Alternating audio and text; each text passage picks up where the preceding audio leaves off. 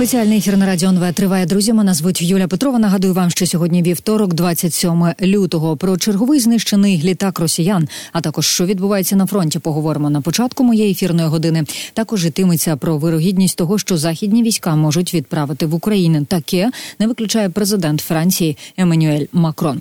Розпочнемо ми із чергової збитої сушки. Зараз на прямий зв'язок зі студією виходить Олександр Коваленко, військово-політичний оглядач групи інформаційний опір. Пане Олександре, доброго дня, слава Україні. Героям слава вітаю. Тож повітряні сили е, звітують, збили ще один літак су 34 на східному напрямку. Тепер е, принаймні про це говорив, говорив командувач повітряних сил Микола Олещук. Е, Олещук так листопад від Росії літакопад даруйте від Росії триває. Пам'ятаємо, минулого тижня українським захисникам вдалося збити кілька російських сушок, а також літак далекого радіолокаційного виявлення. А 50 сьогодні чергова сушка. Скажіть. Розкажіть, що розуміємо про цю подію і цей літак. су 34 це основна така собі робоча пташка для повітряно-космічних сил Російської Федерації, так званих.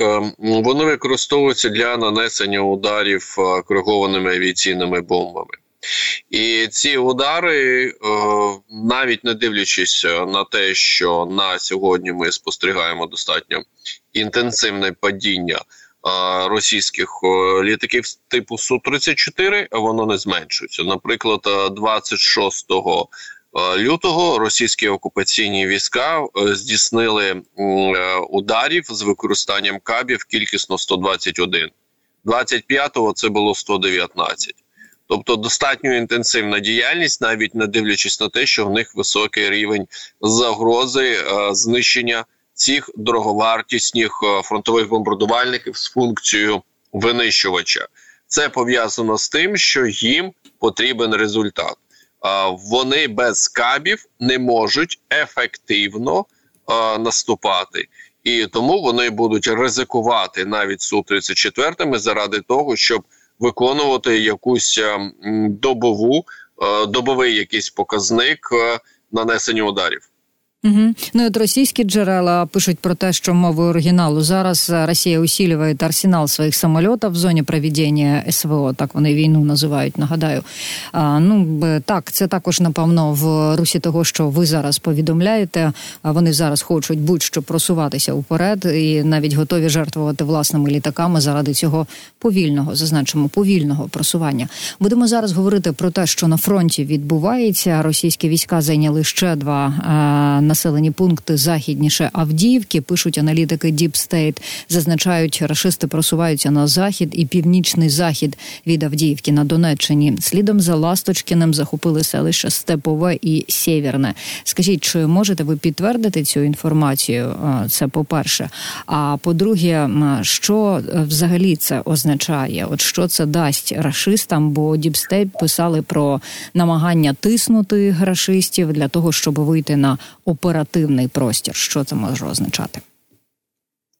Е, для росіян зараз біля Авдіївки усі події вони будуть е, е, окреслені таким собі колом: це Степове, Бердічі, Семенівка, Орлівка, Тоненька, Сєвєрне і вихід на водяне. Тобто таке собі напівколо. Що це за напівколо? Це їх зона безпеки, буферна зона, яку вони намагаються біля Авдіївки створити. Коли вони захопили в 2023 році Бахмут, вони не зайнялись створенням буферної зони. Вони в першу чергу чим зайнялись? Ну вони зайнялись відновленням боєздатності підрозділів е, десантної компоненти, яка приймала у цих е, наступальних діях участь. А ПВК Вагнер Євгена Пригожина одразу, як тільки заявив, що вони захопили Бахмут, вони е, залишили його і е, відправили собі там е, влаштовувати якийсь невдалий е, заколот е, проти Шойгу. І чим це все закінчилося, ми бачили. Але результат м, таких дій він призвів до того, що навколо Бахмуту не було створено буферу безпеки, тобто територію, яка б е, контролювала до адміністративної межі самого міста окупаційна армія. і яка б дозволяла б їм утримувати ось цю адміністративну межу ну в відповідній стабільності. Саме тому біля Бахмуту ми дуже швидко побачили, як на південно-західному секторі Сили оборони України розпочали системність контратак, е, і через деякий час було звільнено Клещівку та Андріївку. І це було ну несподіванкою для росіян і навіть шоком, тому що тоді наступний крок це прирізання залізки та вихід на логістичну артерію з Бахмуту на Горлівку. Для них це був би повна була би повна втрата а, південного сектору, південної е, південного контролю під Бахмутом. А, тому біля Авдіївки вони не будуть намагатися якось. Е, робити ставку виключно на те, що ну ось ми захопили. Зараз будемо перегруповувати, зараз будемо відновлювати боєздатність. Ні, вони продовжують тиснути, використовуючи, по-перше, те, що в нас є дефіцит боєприпасів. По-друге, те, що за е, Авдіївкою е, західніше не настільки щільні лінії оборони та рубежі, як очікувалось. А е, ще один важливий момент це знову ж таки постійне використання кабів. Постійне використання кабів як основного елементу по вскриттю та взламу наших ліній оборони. Наприклад, тільки за останню добу в районі населеного пункту Орлівка було використано 30 кабів. В районі насел... Е, села Тоненьке було використано 18, майже 20 кабів. Е, тобто Авдіївка залишається основним епіцентром е, саме цей сектор, основним епіцентром використання коригованих авіаційних бомб росіянами. До речі, про лінії оборони і рубежі для українців і дійсно раніше командування оперативно-стратегічного груповання військ Таврія заявляло про підготовлення рубежі оборони. Чому ми не відчуваємо цього зараз? Бо складається враження, що українські сили не можуть на них закріпитися, і потрохи їм доводиться відходити. А, Тут треба розуміти, що будь-який рубіж він, от ми говоримо, лінія оборони і що одразу цивільного а, з'являється в його уявленні. От о, хтось прийшов на цю лінію оборони, і він її міцно тримає і не зможе відійти. Нічого подібного. Нічого подібного. В війні будь-яку лінію оборони, будь-який укріп регіон, наскільки б він не був би міцний, можна вскрити та знищити, а, використовуючи відповідні інструментарії та користуючись тими чи іншими факторами, які можуть цьому сприяти. І Авдіївка це продемонструвала. Фактор відсутність достатньої кількості артилерійських боєприпасів для підтримки нашої оборони, інструментарій, каби, а також кількість. Кількість російського угруповання, яке на піковому своєму Е, піковий е, показник е, знаходження російського угруповання під час наступальних дій біля Авдіївки це майже 80 тисяч. Тому тут і виникає відповідне питання: а а яка повинна бути лінія оборони, щоб стримати ось таку навалу і ось такий інструментарій для вскриття цієї лінії оборони? Жодної такої лінії оборони в світі не існує. Угу.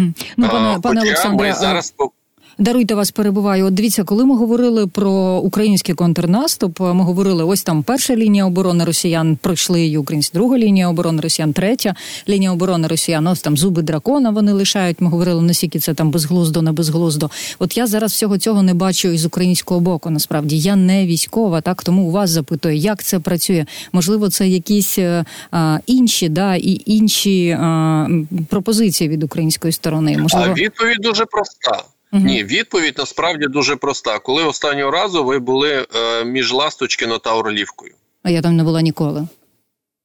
О, От бачите. Тому як ви могли бачити там лінії оборони та рубежі?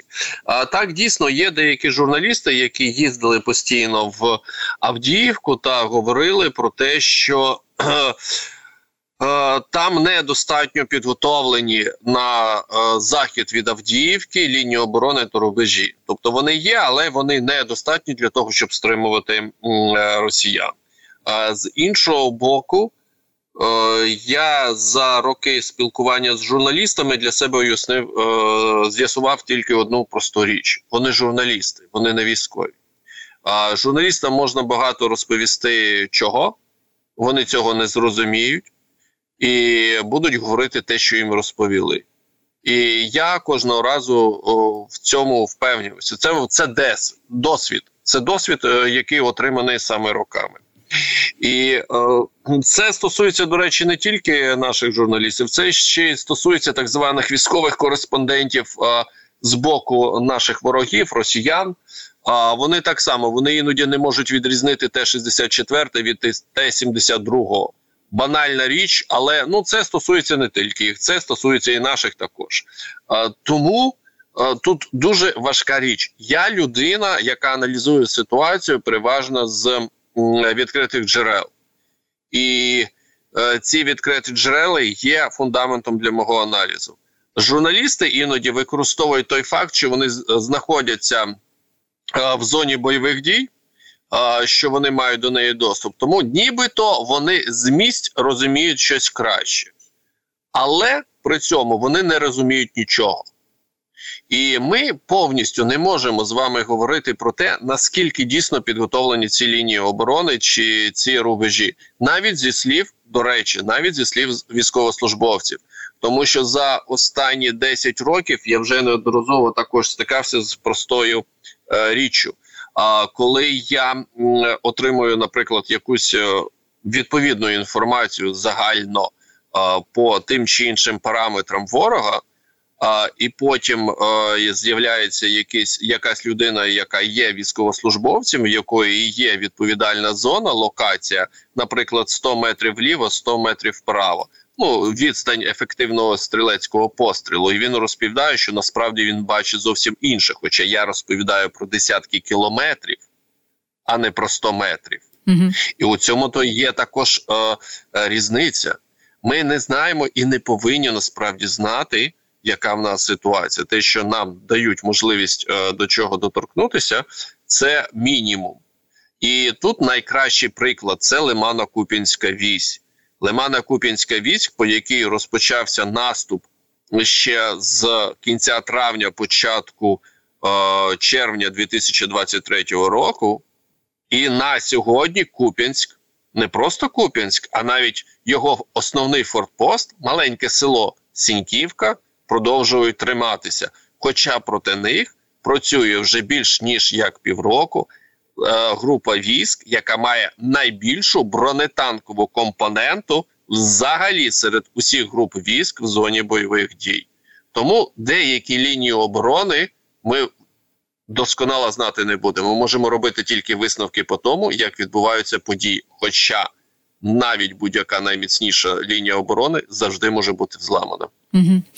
Тут ще невтішні надходять е, повідомлення від американського інституту вивчення війни. Пишуть, що Росія повернула собі стратегічну ініціативу на полі бою. Причому по всьому театру воєнних дій е, і росіяни зможуть проводити наступальні операції, куди коли і де вони захочуть, доки вони утримуватимуть цю ініціативу. Тут я дуже хочу, щоб ми не розводили зрадну зраду і про те, як подають інформацію журналісти, ви щойно розповідали. Поясніть. Поясніть, будь ласка, чи так це насправді, а історія із Куп'янськом е, продемонстрована вами е, показує, що ні, не так насправді.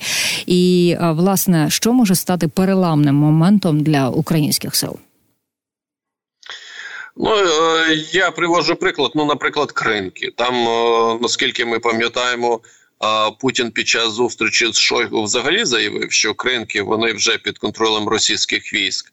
Але чомусь це відбувається не так. Чомусь російські війська, які заходять в Кримки, вони опиняються або в полоні, або як в добриво для нашого чорнозему. Тут е, е, ось який момент. Е, російські окупаційні війська на сьогодні не мають достатнього ресурсу, щоб е, розпочати ось такі стратегічного рівня дії. Стратегічного рівня дії це коли по всій лінії боєзіткнення розпочинається наступ росіяни можуть використовувати ресурс тільки для окремо взятих локацій. При цьому вони випробують, яка локація більш-менш є такою вразливою, де є це від відкрити е, вікно можливостей, і після цього вони розпочинають е, туди тиснути, навіть передислокуючи е, деякі свої підрозділи. Вони побачили вікно можливостей біля Авдіївки. Вони побачили, що Авдіївку вони можуть захопити. Чим вони зайнялись? Вони передислоковували велику кількість своїх ресурсів з Луганщини. Біля Авдіївки було сконцентровано три загальновійськові армії та один армійський корпус. При цьому дві загальновійськові армії були е, передислоковані з Луганщини. Це друга та 41-ша, основні їх е, боєздатні е, бригади. Так само і в інших районах зараз вони намагаються підсилити захід е, захід е, групу військ захід. А що таке група військ захід? Це Куп'янський напрям. Тобто, найближчим часом ми можемо говорити про те, що для росіян е, виникає потреба просування в районі Куп'янська, тобто будуть тиснути саме на Куп'янськ. Коли в них відбувається підсилення тієї чи іншої групи військ, можна говорити, що вони та саме там в цій локації готуються до е, більш інтенсивних наступальних дій. А загально їх наступальні дії за інтенсивністю по всій лінії е, боєзіткнення, за виключенням тільки роботи на Запорізької області, вони не відрізняються від того, що було станом на кінець 2023-го. Ага, от ви кажете, що росіяни не мають зараз ресурсу для широкого наступу по всіх фронтах. Е, тим не менше, е, президент Зеленський говорив, що Росія готує новий великий наступ, і відбуватиметься він десь наприкінці травня або влітку нинішнього року. То в мене до вас запитання: як вважаєте, а звідки в них ті ресурси з'являться? Оце до травня? А що таке травень? Насправді кінець травня? Це вже місяць після виборів на Росії. Після виборів на Росії відбудеться процес мобілізації. Вони розпочнуть саме мобілізаційні більш інтенсивні дії, заходи. З якою метою? Е, компенсації втрат так безумовно, але в першу чергу їм потрібно буде е, одразу після виборів е, утримувати такий собі е, режим достатньо інтенсивних бойових е, дій по окремо взятим е, локаціям. В першу чергу, ну це той самий Купін, це може бути Бахмут і не тільки. І кінець травня це як мінімум можливість забезпечити війська від 50 до 100 тисяч одразу після виборів людського ресурсу. Саме на це вони і розраховують, і цілком можливо, що саме цей а, момент буде використаний росіянами для підсилення своїх бойових дій по тим чи іншим напрямкам. Угу. І ще е, з'явилася у відкритих джерелах інформація про реформування російської армії. Мені стало цікаво. Ось е, напередодні диктатор Путін підписав два укази, які офіційно відновлюють московські і ленінградські військові округи. Наприклад, а ви можете пояснити, в чому суть змін, в чому суть цієї реформи, і власне навіщо вони зараз це роблять? Основна суть цієї реформи це на законодавчому рівні е, закріпити е, той факт, що вони захопили е, південні території України. Вони в себе на законодавчому рівні це намагаються закріпити. І саме тому окуповані території вони відійшли до о, південного військового округу. Е, в їх е, офіційних документах вже закріплено так звані ЛНР, ДНР окуповані Луганську та Донецьку області частина, а також Запорізька та Херсонська.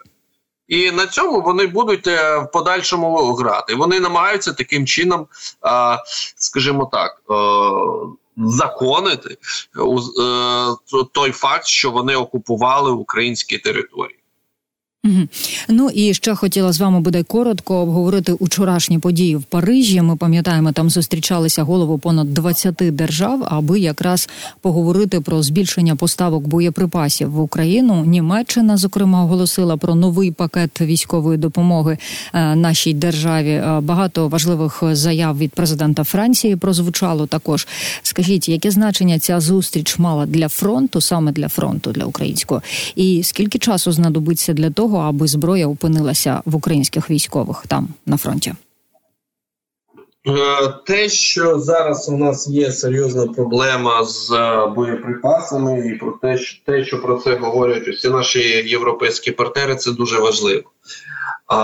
Ми чули вже від Петра Павла інформацію про 500 тисяч боєприпасів для України. Жозе Борель обіцяв до кінця березня 170 тисяч боєприпасів. Чекаємо це все нам необхідно, тому що в нас проблема з артилерії дійсно серйозні. і Вони впливають на те, що відбувається по лінії боєзіткнення. Коли буде оце найбільше питання, це найбільша проблема. Бо обіцяти це одне, а отримувати це зовсім інше, як ми бачимо останнім часом. Маємо надію, що те, що нам пообіцяли, ми отримуємо дійсно до кінця березня. Це надасть нам ще місяць ось такого собі люфту. Можливості дочекатися вже 800 тисяч, які загально зможуть забезпечити до півроку стабільного ведення вогню. Тобто, саме ось такі показники, саме ось такі. Проміжки часу, а оце створення коаліції для глибоких ударів, тобто ракет середньої великої дальності і бомб, е, про яку заявив Макрон, принаймні видання Люмонт про це писало. Скажіть, чи можна це рішення вважати таким великим проривом? Ну на кшталт того, коли домовилися постачати леопарди в Україну або винищувачі F-16? Е, так, якщо Україна буде отримувати саме таку зброю на системній постійній основі, то ми зможемо е, підвищити значно підвищити наш вогневий вплив е, по окупантам ну вже в якомусь проекції планування. Ми зможемо більш стабільно планувати, скільки ми нанесемо ударів ракетною компонентою, скільки бомбовою. І якщо вдасться збільшувати ці показники, то це взагалі буде чудово. Але а, на загал знову таки для розуміння ситуації ми дуже зараз чекаємо на західну зброю і на допомогу від наших партнерів. Але тим не менше, я розумію, що 2024-й е, так і залишиться для нас роком оборони. Ну, принаймні, такий задум озвучувався від військово-політичного командування нашої країни. Вірно, я зрозуміла. Так, у нас, е, на жаль, як би ми того не хотілося, але перш, як мінімум, перші півроку 2024-го е, вони будуть оборонні. Е, якщо щось зміниться, я я не виключаю, що може змінитися щось навіть у е, США. Якщо е, республіканці і демократи е, несподівано знайдуть консенсус, у другій половині 24-го це зможе змінитися. Якщо ні, якщо події будуть мати розвиток так само, як ми можемо спостерігати зараз, то 24-й – це саме рік оборони. Рік оборони, пане Олександре, дуже вам дякую за коментарі. Дякую, що ви вийшли на прямий зв'язок зі студією. Олександр Коваленко, військово-політичний оглядач групи інформаційний опір, говорив зі мною. Друзі, і ще раз вам нагадаю, розпочинали ми все таки з приємної новини, е, тому що повітряні сили збили ще один російський літак. Це су 34 і сталося це на східному напрямку.